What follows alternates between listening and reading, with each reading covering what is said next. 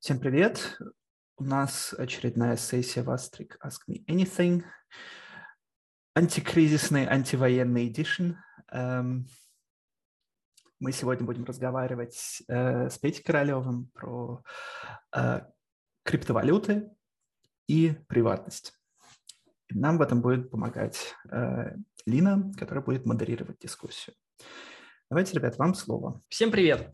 А, да, у нас очень э, горячий топик, и у вас клубе, и, в принципе, меня в личку завалили вопросами, как срочно вывести деньги в, в крипту, как сохранить, а что делать, как обойти блокировки, как сохранить приватность, если ты говоришь что-то неугодное кому-то, потому что не все понимают, что как и можно говорить где. Поэтому это немножко такая будет общая история, то есть э, про то, как это все сделать. Почему я здесь и это рассказываю. Я в целом там, 15 лет э, в IT даже больше. Последние там, 4 года где-то работаю с э, блокчейном как э, разработчик и там, основатель нескольких э, компаний, которые на криптографию делают для блокчейн-экосистем, таких как Ethereum. А, и последние, наверное, 10 лет я работаю в целом в области информационной безопасности и помогаю там сохранить данные для банков и вот таких вещей.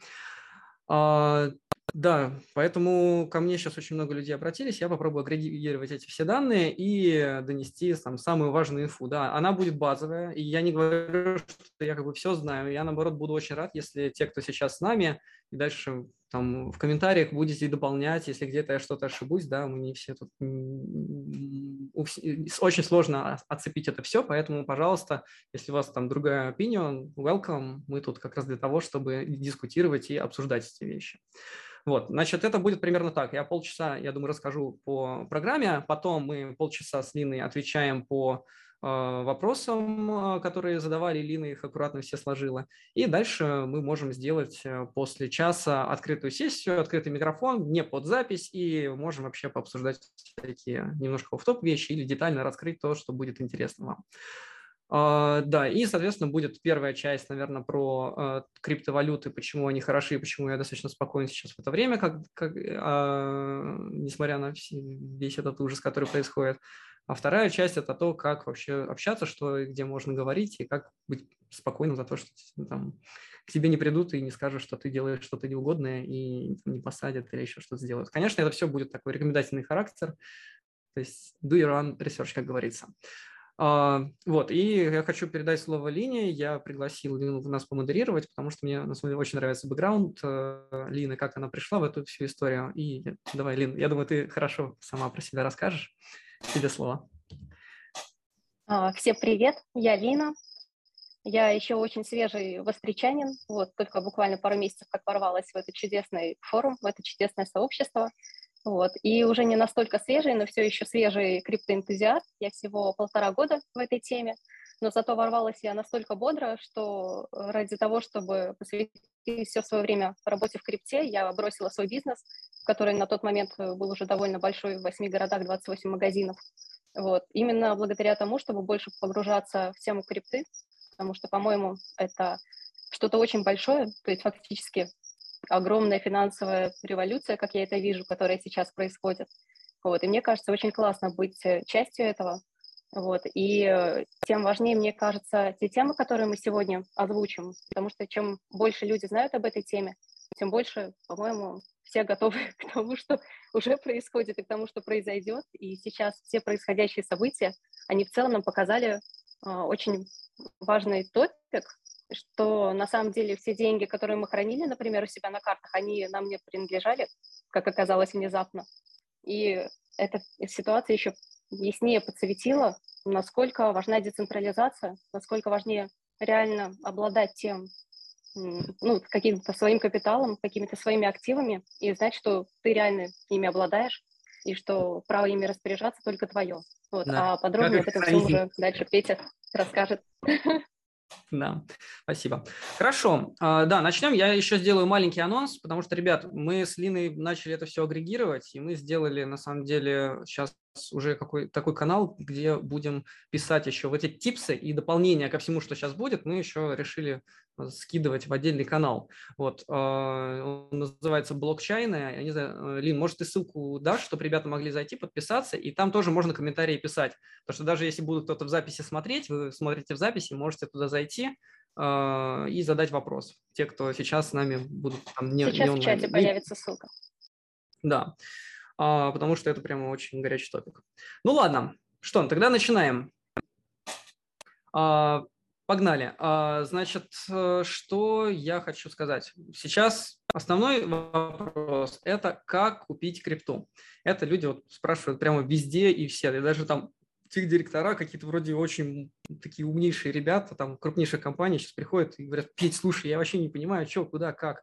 Вот. Соответственно, а, раньше самое простое это было, там, можно было это сделать с банковской карточки, прийти на биржу, там самые крупные это как Binance, а, и там купить. Сейчас они все потихонечку закрываются, но есть хорошие новости. Это крипта, она в целом, да, по своему принципу, она весьма распределенная, и есть очень много способов, можно купить не через центральный какой-то сервис, который можно закрыть, а у других людей. И многие ее так продают. Это называется P2P, peer-to-peer там продажи, peer-to-peer протоколы, которые позволяют ее купить. Самый, наверное, старый это был Local Bitcoins, который назывался. А, там можно просто найти человека, у него там рейтинги есть, и можно купить, смотришь курс, по которому он продает, и покупаешь.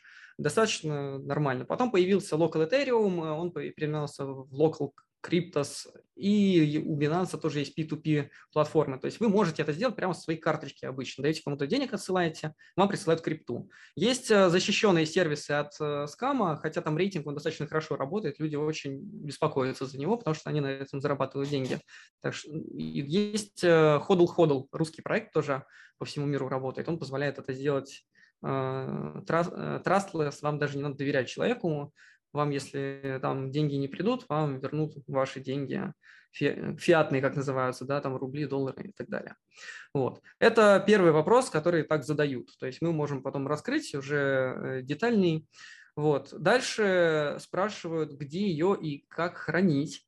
Соответственно, здесь э, тоже, что могу сказать, все думают, что если вы завели деньги на биржу, там часто говорят на Binance, это не ваши деньги, ребят, это даже хуже, чем банк, потому что там по факту банки хоть как-то регулируются, биржи, как правило, вообще могут никак не регулироваться, и что там происходит, непонятно, они могут в любой момент закрыться и уйти с вашими деньгами или их взламывают сильно чаще, чем банки. Вот, поэтому хранить их надо на своих кошельках, э, от которых у вас есть приватный ключ, который вы никому никогда не показываете. Это самое сложное, это сохранить этот приватный ключ и не потерять, потому что доступ к нему дает, там нету паролей, нет восстановления паролей, нужно только иметь свой приватный ключ и его хорошо хранить. Вот, как можно потом отдельно поговорить. Соответственно, есть там кошельки open source версии, там, условно говоря, для эфира это MetaMask и для всяких токенов на эфире. И биткоин, для биткоина там, я рекомендую Blue Wallet. Вот, у него есть очень много хороших фич внутри. Вот, здесь я хочу перейти дальше к теме, в чем хранить. А, соответственно, здесь э, в первую очередь я бы выбрал стабильные вещи и такие, как инвестиционные. В первую, это посмотрите на экосистемы самых популярных блокчейнов. Можете брать топ-10, можно брать, если, ну, не заморачиваясь, топ-2 берите биткоин и эфир. Биткоин как, как самый старый, это криптозолото, с ним мало чего можно делать, но он как бы очень-очень trusted, он вряд ли сломается, его делают просто фундаментально. Вот. А эфир – это огромная экосистема, которая сейчас растет, э, более новый блокчейн. У него есть смарт-контракты, то есть на нем можно писать э, код, и можно делать намного больше интересных вещей, чем в биткоине поэтому он сейчас лучше растет. В нем есть разные токены, и, может, вы слышали, соответственно, токены есть там стейблкоины, которые всегда привязаны к доллару. Если вы боитесь, что крипта будет там падать, взлетать, вам нужно ее зафиксировать к доллару, вы вкладываете в эфировской экосистеме в э, стейблкоины, например, USDC или да, я посоветую. А, есть еще USDT, вот, но он менее, у него есть всякие вопросы к нему. Вот, он тоже, у него там обороты миллионы или миллиарды, то есть там можно им верить. Соответственно, если вы храните в USDT, у вас всегда это все к доллару привязано, вы его плюс-минус там несколько процентов всегда также и продадите. А, если в долгую можете, хоть хотите положить, можете класть в эфир биткоин. Ну, у меня ощущение, что это все равно будет расти в долгосрочной перспективе. Хотя, может, оно и упадет там еще и в два раза, но потом я уверен, что никуда оно не денется, потому что все сейчас идут в эту сторону. Ну, как бы, если их не взломают, а шанс очень маленький, потому что эти технологии проверены уже годами, и все будет там хорошо. А, да, дальше я еще парочку валют скажу. Вот они, мы, коли говорим еще про приватность, а, биткоин и эфир не являются приватными валютами, то есть их можно легко отследить. Более того, в эфире еще все будут ваши деньги видеть. Если вы дали свой адрес, все увидят, сколько у вас там денег. В биткоине это под вопросы. Могут увидеть, могут не увидеть, могут увидеть потом. Я детали, может, чуть раскрою вам, почему и так это. Но иногда хочется, чтобы вообще никто не знал, куда вы отправили деньги. Для этого можно использовать э, какие-нибудь миксеры на биткоинах, или специальные кошельки на биткоине, типа Wasabi Wallet, который использует технологию, которая называется CoinJoin, и замешивает деньги. Но это не дает гарантию стопроцентной приватности. Вот недавно огромное преступление раскрыли, хотя оно было через этот CoinJoin проведено, их размотали. Вот. На эфире для приватности есть э, отличное решение Tornado Cash, но чтобы заанонимизировать там ваши деньги, вам нужно потратить еще денег, чтобы завести деньги, потом провести некоторые там операции, скажем так, надо подождать, грубо говоря, и надо не профокапиться, не спалить свой айпишник, откуда ты завел эти деньги туда и так далее. Там немножко это хитро нужно все делать, но торнадо, конечно, дает хорошую анонимность на том же лейере эфир. Вот. Но если вы хотите выйти за вот эти два лейера биткоина и эфира в, в другой блокчейн, то есть две, два, две криптовалюты, которые по сути заточены под приватные транзакции, которые нельзя отследить. Это э, Zcash и Monero.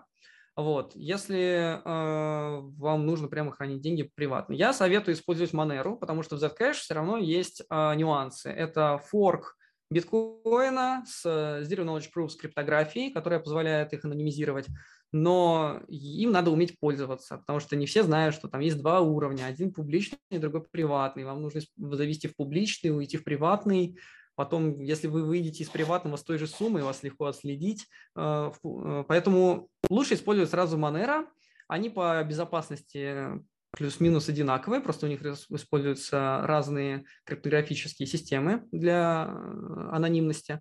Но и у Monero очень хороший кошелек, он очень удобный, понятный, вы там вряд ли сможете как-то сильно э, спалиться или что-то сделать не так. Вот. Где их покупать? Также на P2P платформах можно это все купить. Это касательно криптовалют, просто такой очень базовый экскурс. Дальше мы сейчас, наверное, пойдем по деталям, по вопросам. Я думаю, сделаем паузу. Лин, наверное, дам тебе слово, может здесь что-то раскрыть перед тем, как я пойду там по VPN, Торам и прочим вещам. Давайте, наверное, немножко про криптовалюты валюты еще поговорим, первую часть. Так, про криптовалюты. Я на самом деле хотела еще, пока мы далеко от темы не ушли, а, у тебя, Петь, уточнить. У нас был вопрос, а как можно хранить в долгую криптовалюты? Имеется в виду, что если уже есть на счете биткоин, эфир, и ты хочешь положить его куда-нибудь до 32 года и забыть о нем, то есть какой самый надежный способ их сохранить? Это был вопрос от Антона Ланцева. Угу. Да, хороший вопрос. Ну, смотрите, если у вас э, маленькие суммы, это нормально хранить в кошельке, в айфоне там с вашим, это нормально. Это... Но если у вас там большие суммы или вы хотите там быть безопасными от того, что там телефон, телефон потеряется и так далее, ну, самое безопасное, это вы просто записываете 12 слов, вашу фразу на бумажке, делите ее на несколько частей, делаете несколько копий, раскидываете по разным там людям, местам, чтобы вы потом когда-то их могли собрать, но у вас ее там не было нигде в одном месте, чтобы если кто-то ее нашел, кусок, да, он не смог э, соединить и увести все ваши деньги. Вот, соответственно, или как-то запаролить хорошо, но пароль надо помнить. Вот. Вот Другой... через 10 лет вспомнить, э, куда какие кусочки распихали да, и каким людям да. что Но если это ваше больше... Да, но как бы это, это да, вы сами, э, как, как копилка, да, вы куда-то что-то кладете, вот вы храните, но вам по, по факту надо хранить просто 12 слов, вам даже технологии никакой не нужно там, просто бумажки достаточно, чтобы сохранить ваши миллионы. Вот, просто не продолбайте бумажку. Вот, есть более а интересные... Можно на секундочку вклинюсь? Вот просто вспомнила одну очень да. забавную историю. Читала историю, как один человек настолько боялся забыть свои 12 слов, что он, вы не поверите, сделал татуировку с ними. Как думаете, хорошо он их сохранил от публичности? Да, Здесь, конечно, да, обязательно помните, когда вы пользуетесь, первое, что путают люди, новички, это приватный публичный ключ. Публичный ключ – это ваш адрес, куда вам можно посылать деньги. Его шарите со всем, с кем хотите. Приватный ключ никогда не говорите никому, потому что если кто-то узнал его, все, он может получить все ваши деньги. А, так что аккуратно смотрите. Иногда люди путают, смотрят, о, ключ, вот тебе ключ. Вот на этом, по сути, куча скама и фишинговых сайтов и работает. Говорят, введите наш приватный ключ, чтобы мы вам там что-нибудь сделали, и все. Вот. А, дальше. А, как хранить более технологично, если у вас есть лишние 100-200 долларов, а там суммы, да, вы хотите хранить там большие, можно купить Ledger. А, он у меня запакован там. Ладно. Короче, такая флешка, вот. Ладно, да, посмотрите, загуглите, как выглядит. В общем, а, в ней вы вставляете свой пин-код э, просто, который вам нужно запомнить, и там хранится ваша фраза, и эта флешка там действительно защищена кучей разных на разных уровнях от того, чтобы ее не могли считать, взломать, поломать и так далее. Вот, соответственно, ей удобно пользоваться. Вы ее по специальному протоколу подключаете к компьютеру, и она подписывает все ваши транзакции. Причем ключ не уходит с этой флешки никуда. Она подписывает у себя транзакции, отправляет транзакции через компьютер в сеть. Вот, то есть, э, потому что этим вы защищаетесь от того, что ни одно устройство, кроме этого там леджера, ну, холодного кошелька, как называют, не будет знать ваш ключ. Это весьма такой надежный, безопасный способ. Вот Ledger надо сейчас самый такой, по-моему, ходовой, проверенный. Потому что есть еще Trezor, но их ломали. Там вот прямо есть на Ютубе прекрасные видео, как хакеры там засни... ну, считали, э, там подключился, там припаялся, и там за... Там, он сказал, это будет занимать от нескольких часов до нескольких недель, и он в итоге там за пару недель его хакнул и восстанов... ну, он восстановил кому-то деньги, там ему заплатили много денег, чтобы он восстановил такой этот трезор. В общем, хакнули. Вот, так что... А что насчет да. кошелька Tangem, как вариант холодного кошелька вместо Ledger? Не знаю про него, смотрите, используйте свой research, do your own research, да, и просто смотрите, если это холодные кошельки, ну, не надо использовать какие-то новые, они реально плохо поддерживаются, их никакие приложения не поддерживают, это тяжело лучше используйте то, что работает и давно. Вот, здесь это важно. Вот. А если вы используете софтверные решения, то следите, чтобы они были желательно open source. Вот. Не open source я редко рекомендую. Вот, условно говоря, MetaMask, вот эфир, он open source, пожалуйста, вы его можете собрать. Мы его собирали, он работает. Например, даже, знаете, Telegram open source, но моя команда его неделю пробовала собрать нормально. Это не всегда очень просто бывает, но э, большинство их можно даже для себя собрать и быть уверенным, что там нет никаких закладок. Вот. Э, ну, есть некоторые нормальные closed source э, решения, которые я тоже могу порекомендовать, потому что я знаю лично авторов их. Ну, вот, например, есть Trust Wallet, его сейчас купила, вот видите, э, его Trust Wallet купил Binance. Они делают кошелек, он закрытый, но он весьма хороший. Я его код видел, я туда и контрибьютил раньше. Вот. А, я не думаю, что они будут делать какие-либо закладки, для них репутация намного важнее. Вот. Еще приложил руку к OneInch Wallet. А, есть команда такая OneInch, и у них есть iOS-кошелек, который мы делали. Там прикольные есть фичи, которых нет у других. Собственно, это вот была прикольная такая тема, что сделать такое классненькое. Да, он э, закрытый source, но мы проходили вот при мне еще и аудиты, их хорошо прочекали, я сам знаю, что ребята никогда не пойдут на то, чтобы они трекали какие-то ваши данные. Вот, и это против их принципов. Вот, но остальное смотрите, чтобы это было open source и давно проверенное. И смотрите, откуда скачиваете, конечно, потому что скамы здесь очень много, пытаются подсунуть что угодно, а введете 12 фраз в какое-то непроверенное решение, деньги утекут очень быстро. Если вы 12 фраз запушите на GitHub, деньги уходят где-то за минут 3 с вашего кошелька. Сканеры стоят на эти слова везде. Вот, так что будьте аккуратны. У меня два небольших дополнения. Вот как раз в чате тоже написали, что ни в коем случае нельзя покупать БУ кошельки. Это действительно так. Обязательно, О, если хорошо. покупаете кошелек, следите, чтобы там была голографическая такая защитная наклеечка, и чтобы она была не повреждена. И если у вас есть хотя бы минимальные сомнения в том, что этот кошелек, возможно, использовался, даже если упаковка просто какая-то помятая, то лучше ни в коем случае не рисковать. Вот. Отлично. И отлично. еще в чате... Вот. И в чате еще мы как раз увидели пример скама, как людей на Авито пытаются развести на то, чтобы предоставили свою сид-фразу. Вот на Авито некий кузнец выложил объявление и говорит, давайте я вам накую на наковальне, на вот железную штуку вашу фразу, и можете закопать в землю на 10 лет, и точно с ней ничего не случится. Вот чувак с фантазией подошел, я прям в восторге. Да. Ну, правда, за 10 лет ничего не случится с пустым кошельком. Так что он не обманул. Инфосотка. Хорошо. Да, как еще, Лин, расскажи, что, что, что спрашивают про криптовалюты. И скажи, когда дальше идти. Модерируй. Так, ну, в принципе, по этой теме у нас вроде все с вопросами. Есть некоторые не по теме, мы тогда их оставим напоследок. Вот я mm-hmm. все вопросы записываю, ребят, если что, все читаю. Вот, просто некоторые вопросы, которые пока немного не в текущую тему, мы осветим чуть-чуть попозже. Угу. Хорошо. Ладно, тогда мы дальше приходим к теме приватности и э, данных. Это тоже связано, да, то есть на самом деле, так, я сейчас буду аккуратно выбирать слова. Иногда вы хотите отправить деньги кому-то, ну, не хотите знать, кому вы отправили деньги, например, донат какой-нибудь сделать куда-то, за что могут там плохо на вас посмотреть, кто там. Соответственно, чтобы это было приватно, вам нужно не только использовать приватные криптовалюты или системы анонимизации, но и в интернете понимать, что куда можно послать и как. Значит, я начну с самых базовых вещей. Это общение. А, мы все общаемся в большинстве своем там в Телеграме. И знаете, что Telegram, он, да, и хоть он open source, я не могу сказать, да, не, не криптограф, чтобы там проверить код, но у многих криптографов там мы знаем, что там Signal, автор Signal и Дуров, они постоянно цапаются друг с другом, говорят, на мой мессенджер лучше. Но э, Signal это по факту, по крайней мере, до недавних пор, это тоже был протокол шифрования, что и в WhatsApp.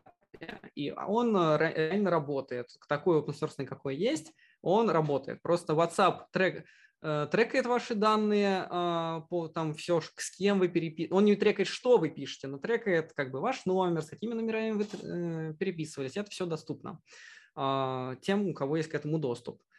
Э, дисклеймер, скорее всего, в Российской Федерации туда доступа нету, потому что WhatsApp не, не знаю, ладно, не буду эту тему трогать. Но сигнал, чем он приколен, что они как бы коммитятся, что мы даже и метаданные про вас не трекаем. Теоретически они могут это трекать, но за ними следят, если они начнут это делать, и быстро там на виллу посадят. Вот. Что, что, к сожалению, нельзя сказать про Telegram. Telegram, он удобный, классный. Вот. Но, во-первых, в отличие от э, Signal, и про, э, Signal, у него даже группы, которые вы создаете, они шифрованные. Никто, кроме участников групп, не может получить доступ. Вот. Э, все сообщения one-on-one, которые все шифрованные. В Телеграме же все по дефолту публичное, доступное на серверах, Телеграм лежит. И я думаю, уже ни для кого не секрет, что туда есть доступ у многих кому там желательно не быть. Вот, потому что, чтобы открыть секретный чат, который между вами и человеком, а, вам нужно зайти в профиль, открыть секретный чат и сделать, короче, кучу движений. Вот. И на самом ну, это, скорее всего, действительно приватная будет ваша переписка, вот, которая действительно не хранится ни на каких серверах. Вот. Но однако то, что вы с кем-то поговорили секретно, это тоже будет уверен, прямо известно. И будет известно, сколько вы бит информации туда переслали, да, это был файл или это было маленькое сообщение, это все трекается. Так что, ну, ладно, я не могу прямо, знаете, гарантировать, что это трекается, но было очень много уже прецедентов, по которым э, можно сказать, что это так. Вот, поэтому, если вы пишете сообщение, Telegram по дефолту не приватный, учтите это. Дальше мы идем про то, про, про более низкоуровневые вещи. Когда вы отправляете сообщение, значит, как можно анимизировать, откуда вы отправляете? Ну, в первую очередь это VPN. Давайте вот затронем тему. Про мессенджеры чуть поговорили. Дальше мы хотим зайти на какие-то сайты, которые, например, там, нам недоступны из нашего региона. Вот. VPN – это прекрасная система, которая, как из названия следует, она была вообще создана для того, чтобы создавать свои виртуальные сети. Это делали вообще изначально корпорации для себя, чтобы когда люди сидят в разных местах, они могли друг с другом общаться по защищенному каналу. Вот, они для того, чтобы там обходить блокировки какие-то. Вот. Но сейчас в данных реалиях эта технология отлично э, начала находить свое применение вот в таком виде, что сымитировать, как будто вы э, вышли в сеть с другого региона. Вот, это если на пальцах. Если чуть-чуть подробнее, как это работает. А, когда вы устанавливаете VPN-соединение, это означает, что ваш компьютер отправляет запросы на какой-то сервер, где стоит, а, вот это вы клиент, на сервер VPN отправляется запрос, но есть зашифрованное соединение. Дальше по шифрованному каналу ваши данные отправляются туда. А, дальше этот сервер уже от себя делает запросы, то есть э, куда-либо. При этом знаете, что VPN-соединение можно определить, что это VPN. Поэтому, когда вы будете ходить по VPN, там по анализу пакетного трафика, можно понять, что это VPN-соединение. А, много будет капч, например, когда будете вы их видеть. Возможно, будет чуть медленнее интернет а, через него. Но оно все равно, оно не дает вам полной анонимности, это надо тоже понимать, потому что трафик-то все равно трекается, да, то есть э, все равно можно посмотреть там по DPI, куда ходил трафик на сервер, и э, на какой сервер ходил, и куда этот сервер отправлял данные дальше. Вот, то есть, если у вас там вы сделали свой персональный VPN, которым вы, да, вот не сделали не взяли где-то, где там может трекаться, это все логируется, а вообще свой, без логов. А, но можно отследить пакеты, которые к нему шли, и с него. Соответственно, вас все равно можно здесь вычислить. Вот, так что не считайте, что VPN это прямо супер анонимно. А, как можно дальше еще уйти на уровень глубже и помочь сохранить свою анонимность? Смотрите, самое безопасное а, – это сделать эм, свой VPN на каком-нибудь своем сервере, да, или на DigitalOcean. Uh, DigitalOcean все равно к вам привязан, поэтому вы можете купить через специальные сервисы, которые мы там анонсим блокчейнные. Я в нашем каналчике, на который, если вы отпишете, я напишу сервисы, которые позволяют через ту криптовалюту, которую я говорил раньше, через биткоин, а, или анонимные валюты. Но обычно биткоин достаточно... Я потом поговорю, как биткоин сделать анонимным. Но э, через биткоин это уже достаточная анонимность. Вы покупаете сервер на DigitalOcean. И, соответственно, никто не знает, э, кому он принадлежит по дефолту. Это достаточно уже анонимность. На этом же сервере вы можете развернуть свой VPN. Вот. Для этого есть разные способы. Есть самый простой, это просто ручками накликать. Это Outline. Есть э, такой open source проект, по-моему, от Google сделали. Э, от, отфоркались там ребята, для журналистов делали эту систему, насколько я помню она позволяет реально там, пару кликов без консоли развернуть свой VPN. Очень удобно. Делайте свои ключи, рассылайте их себе, друзьям и пользуйтесь. Вот. Есть, э, если вам команд, командная строка и пара строчек не пугают, вы можете, тоже скинем ссылочку, докер файл, развернули докер exec, поехали. У вас разворачивается там VPN, с ключами, с парой параметров. Вот. Вы потом этот там, у вас в консоли будет QR-код, вы его сканируете с айфона и поехали. У вас свой VPN-сервер, в айфоне у вас к нему доступ, а, сервер кому принадлежит неизвестно, и пользуйтесь сколько хотите. Это уже очень удобно получается и достаточно анонимно. Если вы используете какие-нибудь решения, которые не хотите вообще заморачиваться своим VPN, то, пожалуйста, ну, не используйте бесплатные. Это понимаете, если вы не платите за что-то, значит, вы платите чем-то другим, а товар, значит, это вы. Значит, ваши данные будут э, продавать. Поэтому бесплатные VPN я очень не советую использовать, ну, да, ну, только в крайнем случае. Вот. Э, платные я могу сказать, что у Протона хороший рейтинг и Malware. Эм, как-то так он, вот, ну, я уже и не помню. Ну, вот у нас, я, я, я их скину тоже ссылочки. они зарекомендованы, они там находятся, по-моему, один в Швейцарии, другой еще где-то, и к ним там даже логи, если у кого есть, они будут только там от полиции Швейцарии, всем остальным в Швейцарии они ничего не выдадут. Петь, а, Петь мне кажется, да. что ты сейчас просто ужасно запугаешь всех присутствующих, вот о том, что все за всеми следят, все трекается, вот, а то, что платное тоже, если очень постараться, трекается.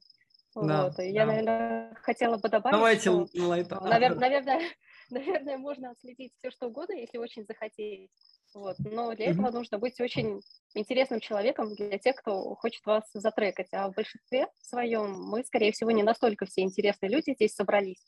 Вот потому что иначе мы бы, наверное, в каких-то других комьюнити были бы. Вот. Ну, да. А для использования каких-то рядовых вещей, для обхода рядовых блокировок, и просто чтобы к вам совсем напрямую никто не вышел, обычно mm-hmm. VPN, как правило, достаточно. Тем более, если какой-то платный, приличный, и тем более, да. если через свой сервер, через, через э, DigitalOcean.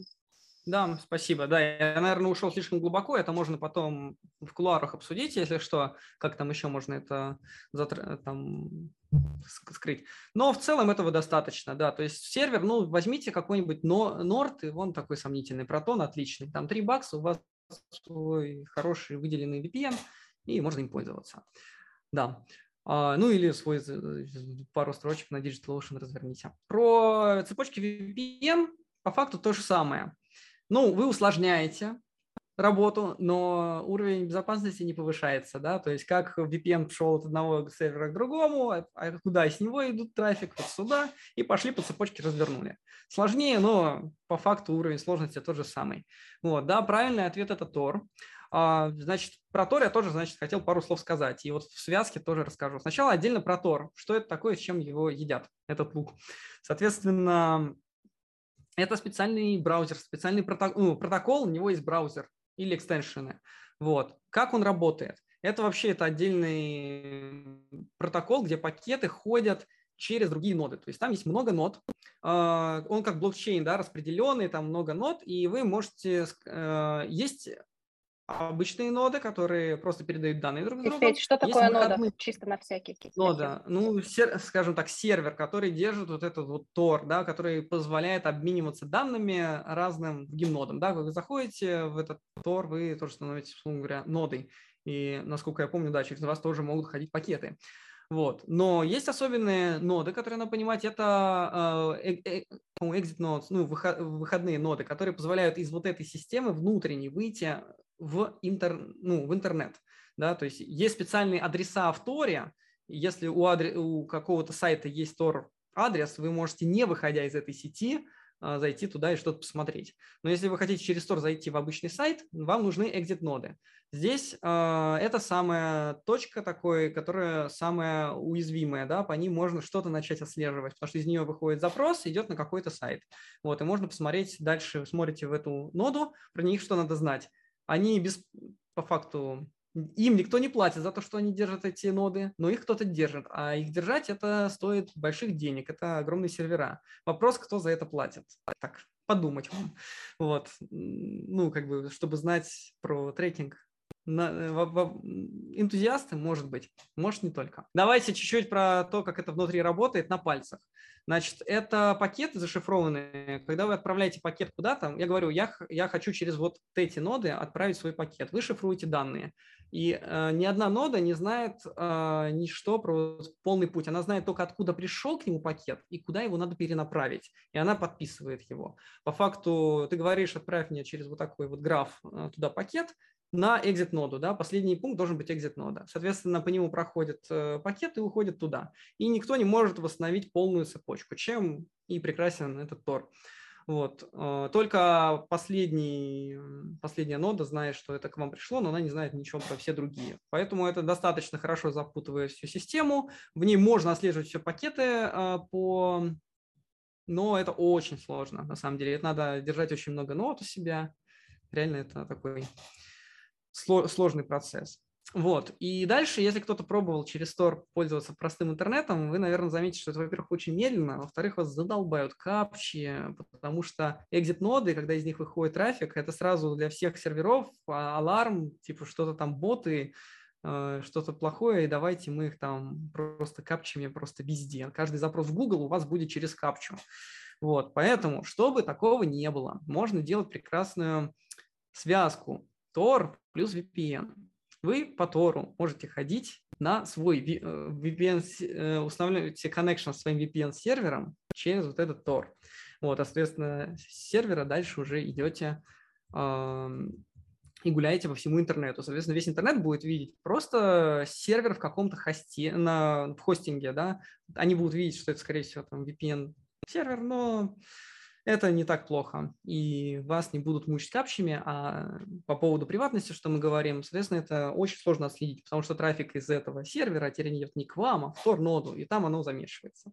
Вот и все. Соответственно, наверное, я дальше не буду уходить, наверное, уже очень сложно для многих, вот, э, но раз уж мы решили там прямо рубить по полной, то давайте рубить по полной. Опять же, наверняка я здесь очень много чего упустил, а, что-то я просто не хочу сейчас дораскрывать.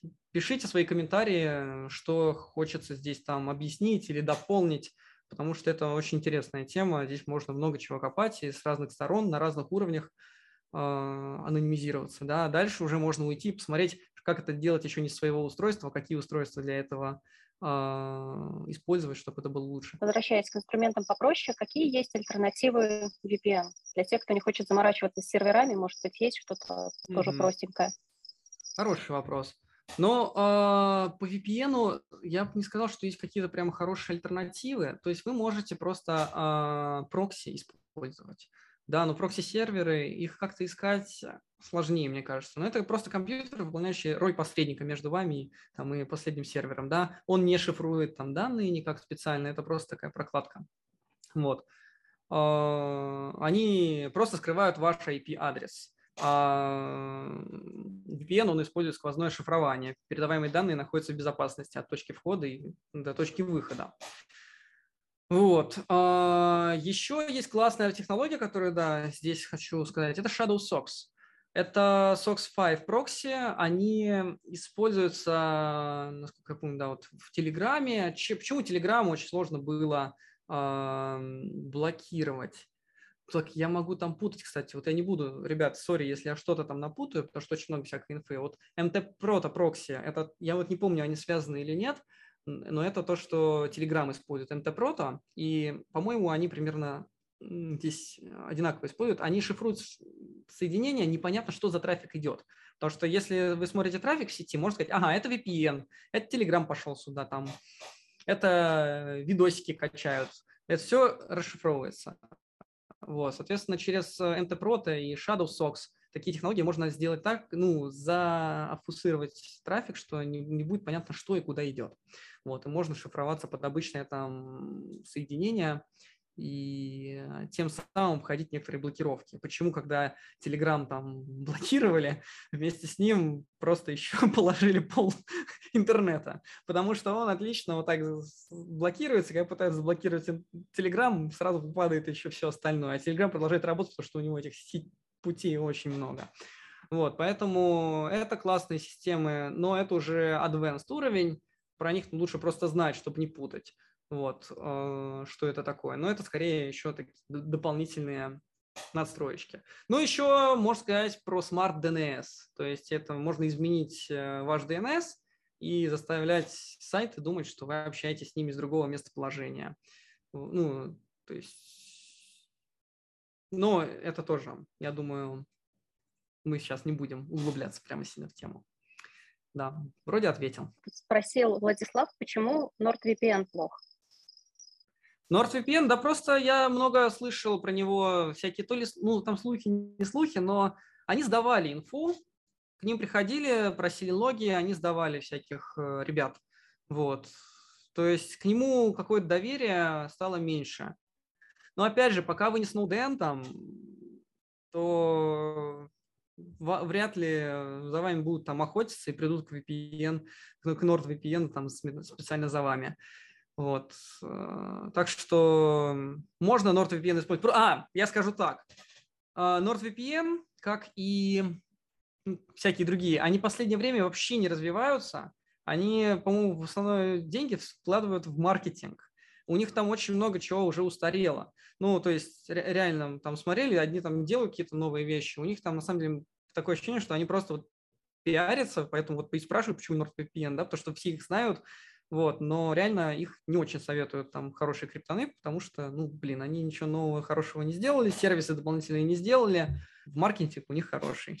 Было очень много вопросов, в первую очередь, как заводить деньги в крипту. Хотелось бы все-таки еще раз осветить этот вопрос. То есть какие самые простые способы завести крипту? Хорошо, самый простой способ пойти на бирже, эм, на типа Binance, посмотрите, если зарегистрироваться, там пройти данные и там купить крипты. Но не храните там крипту, а потом выведите на свой кошелек, который я раньше сказал, типа MetaMask, Blue Wallet и прочие кошельки, которые там поддерживают вашу криптовалюту. Вот. Не храните на Binance. Некоторые, э, ну, потому что у вас очень ограниченные возможности, что вы с ней сможете сделать. Вы реально не владеете. Ну, не надо. Вот. А, соответственно, другой способ, второй, это P2P. Это когда типа через local crypto, local bitcoins, hodl hodl, вы просто идете на сайты, через карточку покупаете крипту, да, заводите свой кошелек уже сразу, там типа MetaMask, Blue Wallet, вот, и туда э, прос, э, берете там ваш адрес, отправляете человеку, он вам привозит крипту в обмен на деньги. Вот. Э, есть еще способы найти меня у вас в э, городе. По Москве я вот не знаю, я думаю, вот, вот опять же в чатик наш блокчайный, в который сам ссыл, ссылку мы дадим, я с разрешения человека дам его адрес, он в принципе публичный, его все криптоны в Москве знают, можно просто к нему прийти в Москва-Сити и э, обменять деньги на крипту. Вот, он весьма такой доверенный человек, к нему можно с весьма большими суммами ходить и менять их. Вот. Тоже можно найти такого человека, который меняет доверенный, спросите у своих знакомых там или у меня в нашем чатике, мы вам подскажем, кому прийти и поменять. Но это, наверное, самый простой способ. Они не так сложно, ребята. Вот как бы многие спрашивают, даже не пробуют. Попробуйте. Или напишите, что у вас не получается, когда вы пробуете это сделать, да, чтобы мы поняли, что не так. Вот. Потому что это на самом деле весьма простые способы и легальные. То есть здесь нет ничего такого. Вот. Крипту можно купить по простым шагам. Вот. Но если не получается, скажите. У нас был вопрос от Павла Корчевского. А насколько это вообще легально вводить и выводить деньги с биржи и через, э, ну, делать операции через частных обналичивщиков, типа как в Башне Федерации? Ага. Вот может ли, могут ли быть какие-то последствия? А, ну, ребят, ну это, наверное, про Россию, понятно, вопрос. Ну, в принципе, да, мы тут по всему миру разбросаны, так что смотрите, что у вас на там в, вашей юрисдикции, но в России это, это, ну, это бело-серая зона. Вам никто пока не ограничивает э, э, право иметь у себя крипту, нету законов, запрещающих это, но поскольку она сейчас как криптовалюта, это валюта, а сейчас у нас говорят, там только рубль используйте, могут э, как-то потом прикопаться и сказать, что это что-то нелегально или вам это надо регистрировать. Насколько я помню, пока этого нет. Я в России не слишком слежу часто за законами. Следите, но в большинстве стран это все легально. Более чем. В развитых странах это вообще можно использовать для оплаты. Тут я могу пойти и купить э, за биткоин завтрак, и тогда следующий завтрак здесь дают бесплатно. Есть криптокафе, и они так популяризируют. За целый биткоин-то неудивительно. Ну, ну, заплати... Да, пиццу за 2 биткоина там покупали 10 лет назад.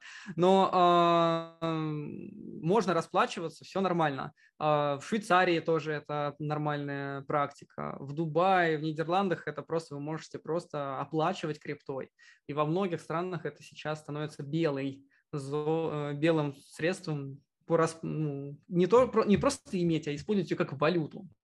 Вот, так что смотрите у себя, вот, может, опять же, кто здесь знает, а, напишите там в чат, мы это тоже все сагрегируем, вот, и Лина озвучит, насколько это легально, если кто знает, welcome, нас тут много. А, да. В тему легализации, есть ли способ легализовать доход в крипте? А, есть, но не в России. Собственно, самый нормальный темы это Дубай, там за примерно за 4000 долларов можно открыть компанию, вам открывают счет, и вы можете в него бело вводить крипту, иметь там банковский счет, выводить крипту, это все легально. Ну вот, собственно, Сингапур, Гонконг, э, Эстония, там надо просто открывать в другом месте банк, если вы не резидент Эстонии. Нидерланды хорошо к этому относятся, Швейцария, понятно. На Кипре вроде тоже норм. Вот там точно можно это все делать легально. Это как бы, опять же, проверьте эту инфу. Это я говорю, что как бы у меня агрегировалось за много лет с разных сторон. Я не юрист, я не проверял. Но, в принципе, вот вам такой шорт-лист, по нему можете пройтись. Наверняка там найдете, что ищете. И еще в тему вывода валют, насколько это приватно, то есть наоборот не приватно, выводить через Binance P2P средства? Выводить через Binance P2P средства абсолютно не приват. А, сейчас P2P, я, ребят, честно, не пользовался Binance P2P, но в принципе любое P2P решение, которое я опять же озвучивал раньше, а, кто-то один знает ваш там кошелек, э, ваш фиатный кошелек, да, вы откуда отправляете деньги, вас можно отследить. Ну, то есть это абсолютно... Один человек как минимум знает. Когда знает один какой-то рандомный человек, об этом может узнать как бы и, в принципе, весь мир. Вот, так что по дефолту это вообще не приватно. Дальше надо ответить, как купить криптовалюту приватно, но мы это здесь не будем сейчас обсуждать. Сделайте свой research. Это такая, это сложная тема. Мы тут погрязнем. И мало в чате поймет. упомянули э, сервис bestchange.ru вот, для вывода, э, для обналичивания крипты. Вот, действительно, очень классный сервис, я сама им год уже пользуюсь. Вот, он mm-hmm. как раз поприватнее будет Binance. Поприватнее Binance, конечно, все что угодно будет. Вот, но BestChange реально рулит. А можешь пару слов еще это за сервис? А, там фактически выбираешь, э, там очень много обменников представлено. Вот ты выбираешь по отзывам, просто какой там самый топовый по отзывам, такому, ну, ну, в общем и целом можно доверять. Mm. Вот, переводишь на указанный кошелек крипту, и тебе на твою указанную карту банковскую с рандомной как будто чужой банковской карты переводят mm. эти деньги. О, вот это все да. довольно быстро происходит, и еще там техподдержка работает оперативно. Тоже, кстати, что классно. Да, два комментария тут. Да, ну, в общем, P2P, я не знаю, чем он лучше или хуже без change, чем другие, опять же, кто знает, напишите. Но, во-первых, сразу это ответ на два вопроса, как завести крипту и как вывести крипту. Через P2P вы можете сделать и то, и то. Можете отправить рублей и получить крипту, можете отправить крипты получить рубли. Учитывайте, что когда к вам пришла, э, пришли рубли на, с какого-то рандомного адреса, Скорее всего, это адрес менялы такого, который да, вот торгует, спекулирует, зарабатывает на этой крипте. А, он многим уже отправил деньги, и это такие получаются...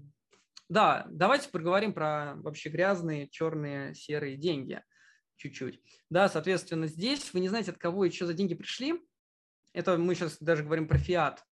Ну, как бы, скорее всего, если это менял, который много кому отправлял, вы будете, у вас там рейтинг где-то будет в банке хуже, потому что непонятные деньги с э, непонятного адреса, который, может, где-то еще засветился в махинациях, к вам пришли. Так что будьте аккуратны. Вы об этом сейчас не знаете, да, но потом вам могут там прийти и спросить, а что за деньги и так далее. Так что большие деньги лучше так точно не выводить э, и не вводить. Немножко поиграться можно. А, сколько немножко, не знаю, смотрите, надо спрашивать э, вот у людей, которые этим занимаются.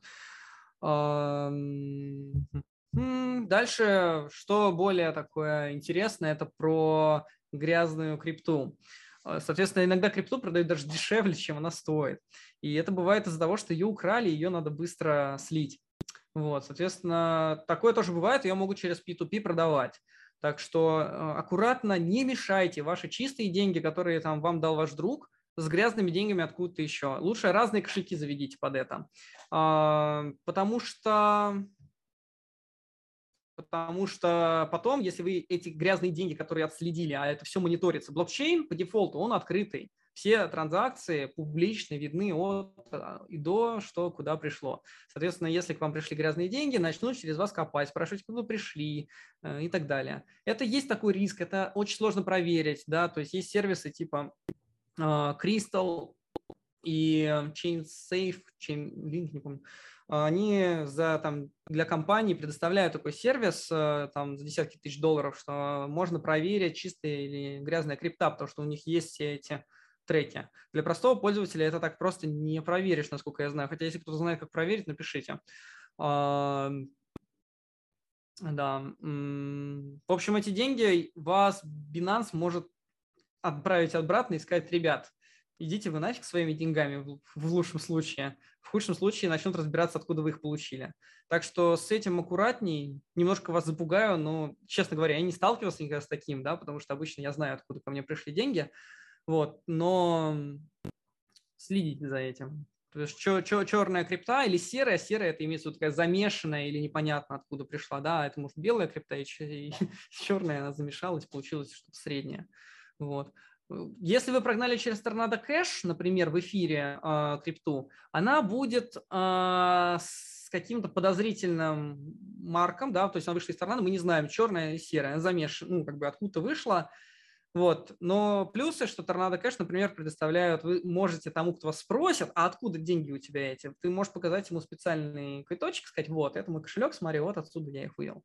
Вот. Но это можно показать только одному человеку, да, а не всем, чем прикольный Tornado Cash. Соответственно, кому там legal у вы можете показать, что это белая крипта, а всем остальным она будет просто какая-то рандомная крипта. Вот, это вот прикольно сделали ребята. Небольшое дополнение. Tornado Cash не только на эфире работает. Вот, я им пользовалась на полигоне. Ну, вот, видишь, я пока не... на smart тоже. Хорошо, Коль, ты затронул эту тему, давай немножко копнем сюда.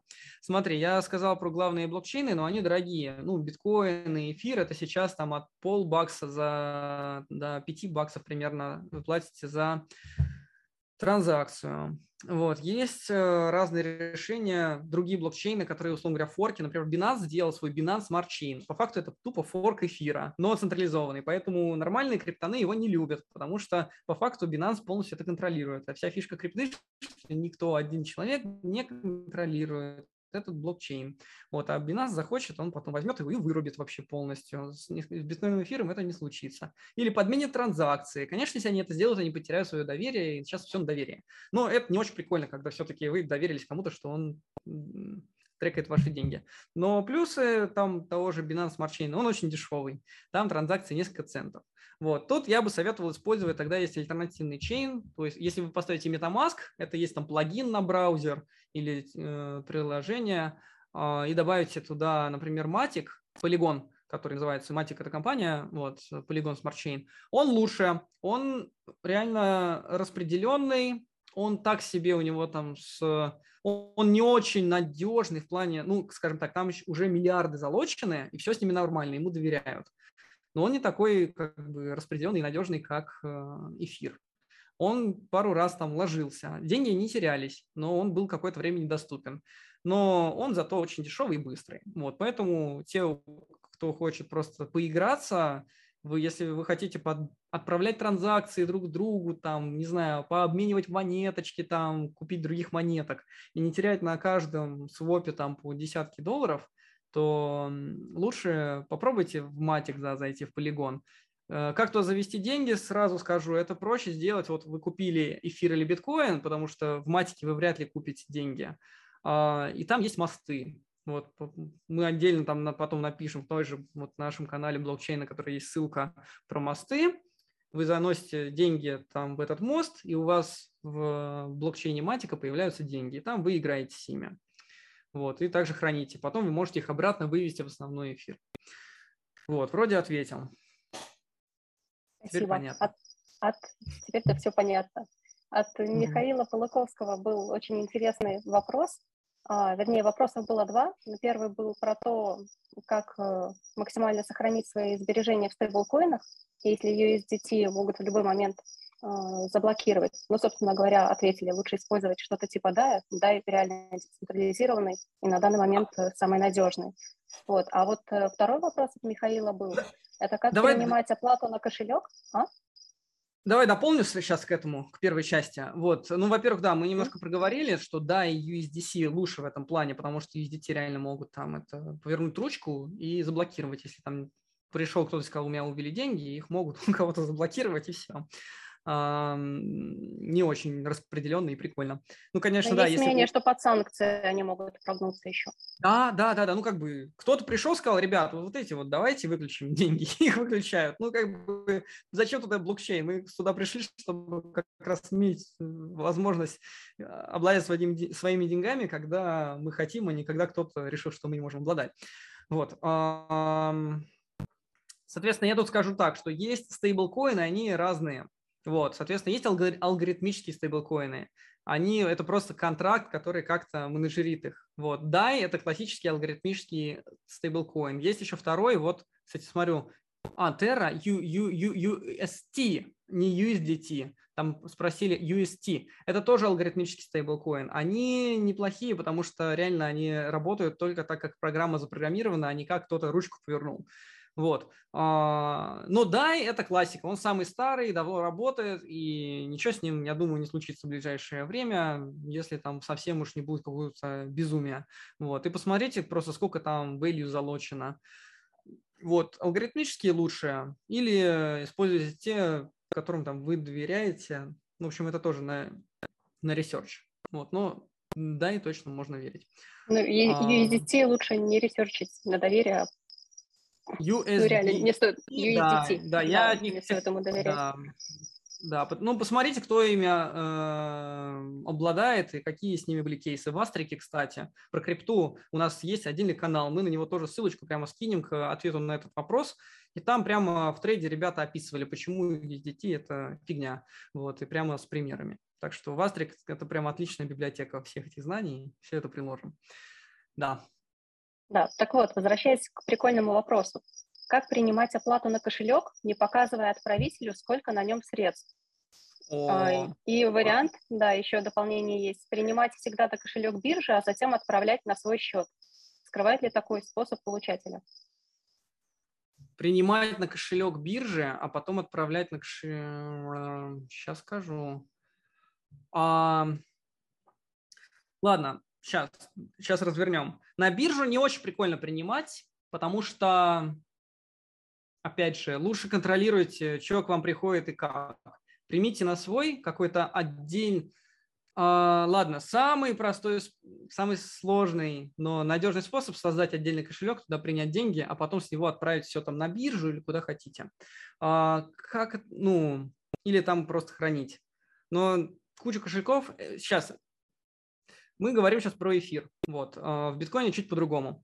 Сейчас а, про эфир. Значит, да, можно так. Принимите на свой кошелек, отправьте на биржу или заверните его в торнадо кэш и отправьте там к себе. Вот. А, это будет анонимно. Ну или только биржа будет особо понимать, откуда деньги пришли и ушли, а остальные не будут видеть действительно ваш баланс. Но можно в биткоине с этим проще. Потому что протокол биткоина, он сделан так, что когда вы говорите «я хочу принять деньги», а, вам создается новый адрес, ваш такой input. Вам туда отправят деньги, и они не будут замешаны ни с чем остальным. Только один человек будет знать, как бы вот эти деньги, они сейчас вы ими обладаете. Вот. Как устроен биткоин? У вас есть всякие, там есть э, каждый там аккаунт, он, у него есть инпуты и аутпуты. Инпуты – это то, то, это в каждом блоке есть инпуты и аутпуты. Да, у вас есть несколько аутпутов, это ваши деньги, да, это там монетки там 1, 2, 5 биткоинов, пол биткоина. Вот, и когда вы там отправляете деньги, они там куда-то отправляются, например, вы хотите отправить пол биткоина, а у вас один биткоин output. Он отправляется куда-то, а, пол, а, пол, биткоин input, один биткоин, он делится на два. А, пол биткоина идет, куда вы хотите отправить, пол биткоина возвращается к вам. Вот. И это такая огромная линия таких вот э, цепочек э, денег, их отследить можно, но сложно. В битко... биткоин в этом плане более анонимный. То есть, когда вам отправили деньги, человек не видит ваших адресов э, и сколько у вас там денег лежит. Он может оттрекать потом блокчейн, и если вот эти деньги, которые к вам отправили, будут вместе с другими аутпутами, да, вот, которые вот объединяли, да, если вы хотите отправить, например, 3 биткоина, а у вас есть один биткоин и два биткоина, вы их соединили вместе, отправили куда-то 3 биткоина, и тогда кто-то увидел, ага, вместе соединился вот этот один биткоин и вот эти два биткоина. Значит, у человека было три биткоина. И, соответственно, потом, когда транзакции какие-то совершили, вы можете себя деанонимизировать. Но это сложно, и, и просто для сохранения своей приватности достаточно каждый раз в своем кошельке генерить там, ну, ресив, кошельки нормальные проверяю, что на этом ресив нету ничего, это пустой такой кошелечек, к вам туда приходят деньги, и никто не видит других. С эфиром сложнее, да, потому что вы даете свой адрес, у вас нету таких множества кошельков, которые вы бесконечное количество можете делать, и там видно ваши полностью деньги. Соответственно, там нужно создавать отдельный кошелек под это, а, под каждого, но это сложно. То есть используйте просто разные, разделите кошелечки, чтобы там один просто для принятия денег, и оттуда уже анонимизируйте разными способами торнадо или биржу и прочими способами. И один какой-то ваш личный, который вы никому не говорите. Я думаю, это самый простой способ, чтобы вот так на базовом уровне скрыть э, свои суммы. Или если вы хотите прямо совсем покреп... шифропанковски, то Monero и Zcash.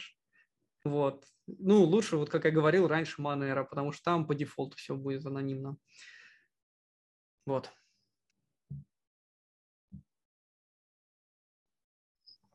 А, вот тут в чате затронули тему, и на эту же тему был вопрос от Владимира Бакланова э, насчет хранения и спасения от инфляции в стейблкоинах. Вот. Можно ли вообще считать э, стейблкоины как, грубо говоря, сбережением капитала, потому что он подвержен инфляции? Вот. И также еще был вопрос на эту же тему, что понятно, если стейблкоин равно доллар, значит, э, подвержен инфляции, а как же тогда можно застейкать или что вообще можно сделать со своими стейблкоинами, чтобы хотя бы на уровне инфляции сохранить? Да, хороший, хороший вопрос, он чуть-чуть в топик от нашей темы, да, поэтому, ну, это про экономику и сохранение. Ну, ладно, я сейчас отвечу, мы на самом деле обещали чуть-чуть это раскрыть. А, в целом, да, а, это от инфляции особо не спасает. Вопрос, что вы сможете, ну, он привязан реально к доллару, там получается. А, если мы говорим про стейблкоины, вы их можете, правда, застейкать. Стейкинг – это такой алгоритм, когда вы отдаете эти деньги куда-то работать. Да, например, в лендинг протоколы, где люди там могут взять взаймы одни, э, одну монету за другую. Вы можете в эти протоколы, например, Avi, если мы говорим про Ethereum, и Ethereum подобные системы, типа Matic тоже, который я говорил, вы можете заложить там свои там деньги под процент. Процент больше, чем у банков. То есть сейчас они дают, там, не знаю, 5, 10, на 15 процентов. Это надо смотреть уже по ставке. Она меняется в зависимости от того, спрос на какую валюту больше. Но по факту там нормальный процент, который работает лучше, чем если бы вы держали эти деньги в банках. Вот. И, соответственно, они у вас надежно лежат. Вот, да, там про Ави пишут. И э, они весьма хорошо работают. И вам не надо никаких шаманских действий делать и бояться, что они куда-то пропадут. А если вы возьмете залог за, за эти деньги, то беспокойтесь. Надо следить за курсом а, валюты.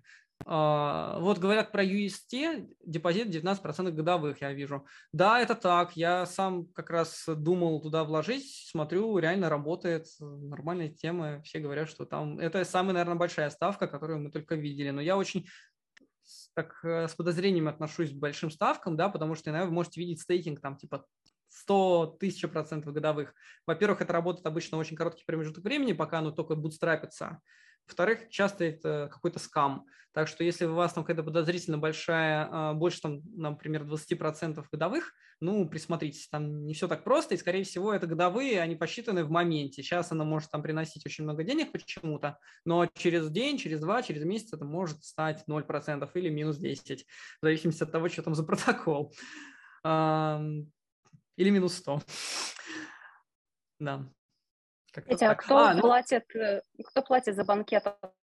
Откуда эти 19% годовых? Хороший вопрос. Да, значит, ну это по факту так же, как работают банки. Эти протоколы, они э, э, дают эти деньги в работу. Кто-то там берет взаймы, деньги просят, они с процентами возвращают деньги или они, если не возвращают, продают актив, который там э, им дали, и, соответственно, это все возвращается. И просто этот процент делится между самой площадкой типа Ави и теми, кто давал эти деньги взаймы, да, распределенно. То есть вы можете поучаствовать как банк, вы можете кому-то дать свои деньги попользоваться и взять с этого процент.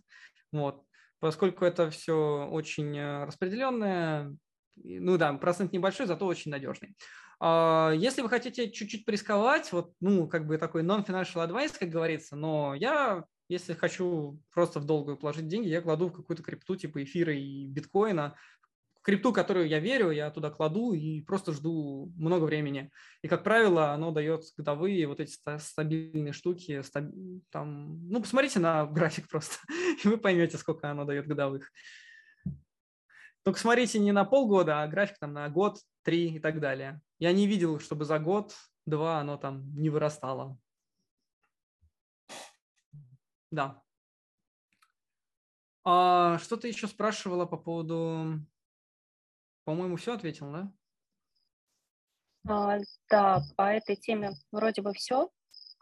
Можем сейчас вернуться еще к небольшому топику по приватности. Каким именно образом владельцы USDT, владельца USDT можно идентифицировать, э, какому, какому пользователю, какой пользователь из какой страны в общем, и отслеживает ли MetaMask IP?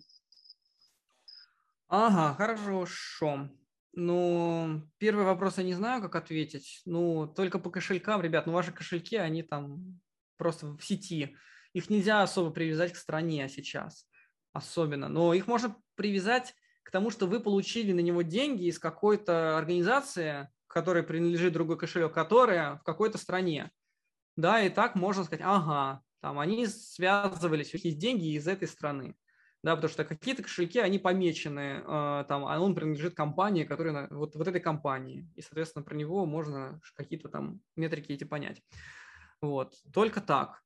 Вот, или сказать, ага, это кошелек, он принадлежит этому человеку, этот человек вот здесь находится. Ну, так можно его определить, но это надо совместить много каких-то параметров вместе, чтобы такое а, вычислить.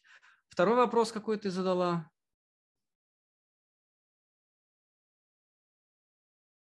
Отслеживает ли MetaMask IP? А, отлично.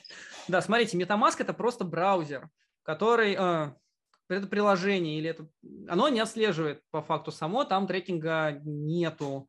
Ну или вы можете выключить вообще все, там сказать, не трекай меня вообще и никакую анонимную статистику не посылай. Ему можно верить. А, но учтите, что вы не связываетесь с блокчейном напрямую. Вам нужен посредник, который вы подписали транзакцию у себя, вам ее надо отправить в сеть. Соответственно, есть сервера, которые... А, для этого вам нужна нода в сети, чтобы туда отправить сеть. Вы не можете держать свою ноду, как правило, да, не каждый может поднять свою ноду эфира, а, поэтому используют а, такие а прокси, вот, ну, MetaMask по дефолту использует инфуру. Инфура – это большой, ну, у них есть свои ноды, они принимают кучу запросов и отправляют их в сеть. Вот. Вы можете поставить свой сервер, тогда трекинга будет меньше. Но пока вы используете какие-то публичные ноды, то же самое с биткоином. Вы отправляете свои транзакции в какой-то сервер, который вашу подписанную транзакцию публикует в memory pool там или ну, еще в pool, откуда потом майнеры, те, кто майнят блокчейн, берут эти транзакции э, в обсчет. Эм, так что следить можно, сервера эти могут это отследить. Делают это они или нет? Вопрос. Инфура, скорее всего, делает как большие такие публичные сервера. Хотите анонимизироваться, делайте свои а, ноды. По IP тоже ну, нужно скрывать, ребят. Здесь все те же самые а, технологии, VPN, торы, и все это вам поможет скрыть ваш IP, чтобы никто не понял, откуда транзакция пошла. Пожалуйста, вы через свое приложение MetaMask тоже шифруете через все вот эти системы, о которых мы поговорили в первой части, и тогда ваша транзакция вылетит э, откуда непонятно откуда. И проследить это будет сложнее. Но это хороший вопрос, да. Можно ли заблокировать кошелек, если все договорятся, что с этим кошельком не работаем? Нет, в том-то и фишка. Если Binance, то да и сделают прямо быстро. А вот э, где-нибудь, э, если это ваш кошелек, то, что мы очень много рассказывали сейчас вот раньше, да, где хранить, то нет. Эти кошельки, они распределенные. Не, если кто-то начнет ваш цензурировать, то кто-то другой, вот чем прекрасен блокчейн, да, его цензурировать очень сложно. Вы отправите к другому майнеру, скажете, замайн мою транзакцию, он замайнит. Вот если прямо все в мире ноды договорятся и скажут, нет, мы вот тебя не будем майнить, э, э, ваши транзакции принимать, но такое не произойдет просто, ну, потому что архитектура сделана так нормальных блокчейнов, нормальных, да, вот топ-10 берите, там, там нормально. А, вот там сделана специально, как правило, архитектура так, нет, давайте топ-3 блокчейн, потому что там топ-10 уже разное, а, что вас не могут зацензурировать. Если вы, ну, вы всегда можете найти способ обойти всякий цензоршип. Вот. По факту этим и ценятся нормальные криптовалюты. Так, а вот э, ты как раз упомянул заговор майнеров. вот, а может ли такое произойти, что все майнеры объединятся, договорятся и заблокируют доступ к майнингу у пользователей из РФ?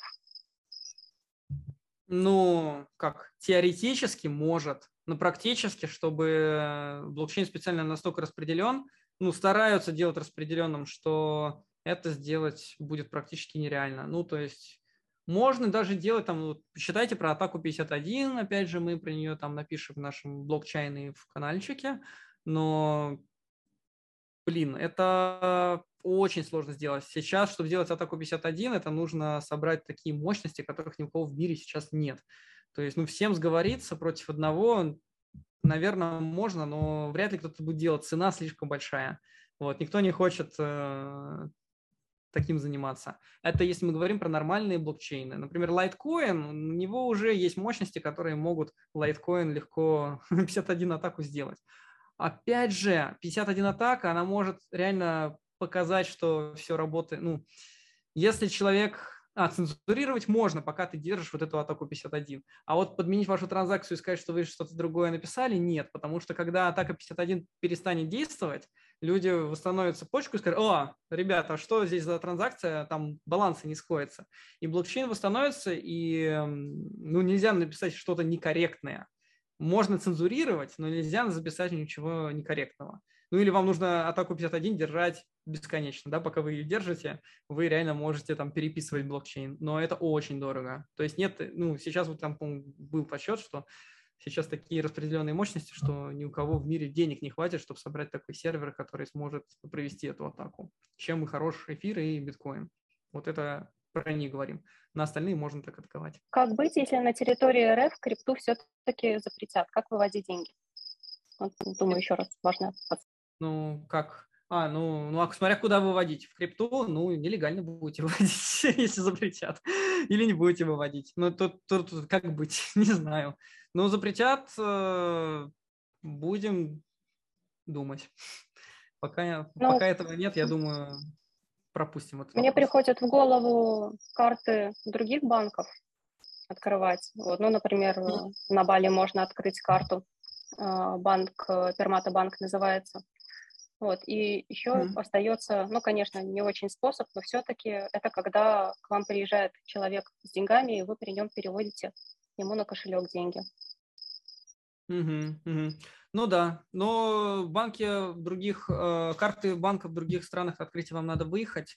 Вот, это, конечно, утяжеляет. Но, в принципе, да, ты права, это ответ на вопрос. Ну, заводите банки в других ну, странах. Это, да, это сложно, но теоретически, ну, я, например, да. сейчас открыла карту, и до 26 года у меня вот есть карта другой да. страны, грубо говоря. Да да. Вот, ну там Толик пишет, P2P невозможно запретить, ну как бы его можно сделать нелегальным, запретить его как бы, можно сказать, что нельзя торговать криптой, тогда это будет нелегально, но как бы, ну, наверное, P2P будет, просто придется пользоваться всякими сложными системами, что вас не нашли. Но я не, не советую этого делать, конечно, ребят, аккуратней, закон соблюдаем.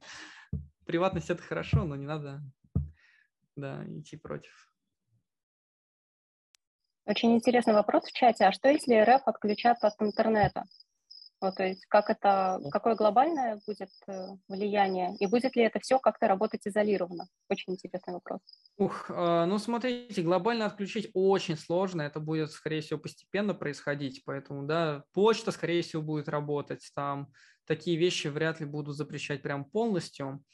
А, опять же, кто-то будет делать э, свои шлюзы в биткоин и прочее, чтобы это работало. Будет сложно, больно, но будет работать.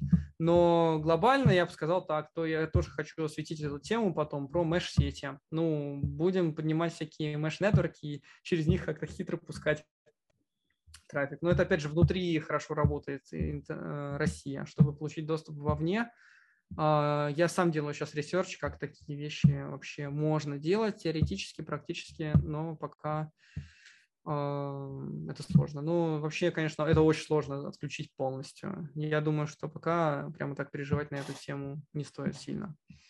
А нужно ли в школы вводить блок обучения по криптоэкономике? И если вводить, то в рамках какого предмета? Информатика, экономика или ОБЖ? Блин, вообще топ вопрос. Я бы на самом деле про финансовую грамотность ввела бы отдельный урок, и вот про крипту было бы там.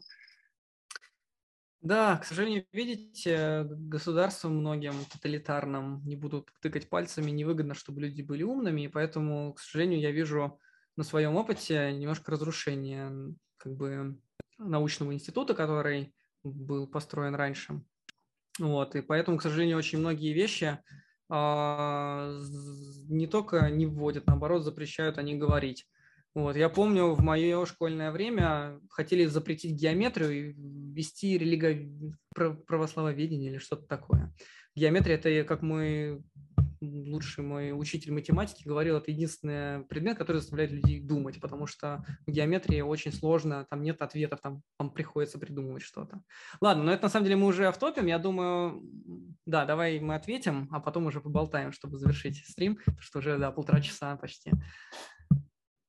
А, меня еще застыдили, что я не дозвучила вопрос, возможен ли сплит брейн в сети чтобы это не было. Что такое, что такое split brain и возможен ли он? Я, я не помню такого термина, сорян.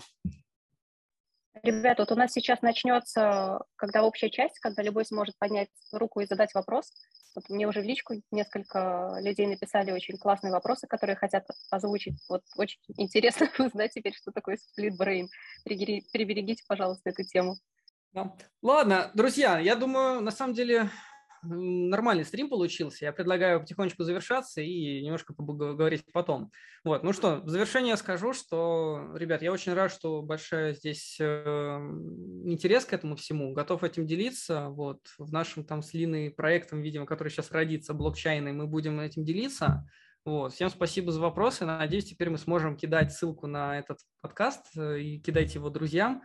Вместо того, чтобы отвечать каждому в личку, теперь мы это все сагрегировали. Э, благодаря вам всем, и будем образовывать людей дальше.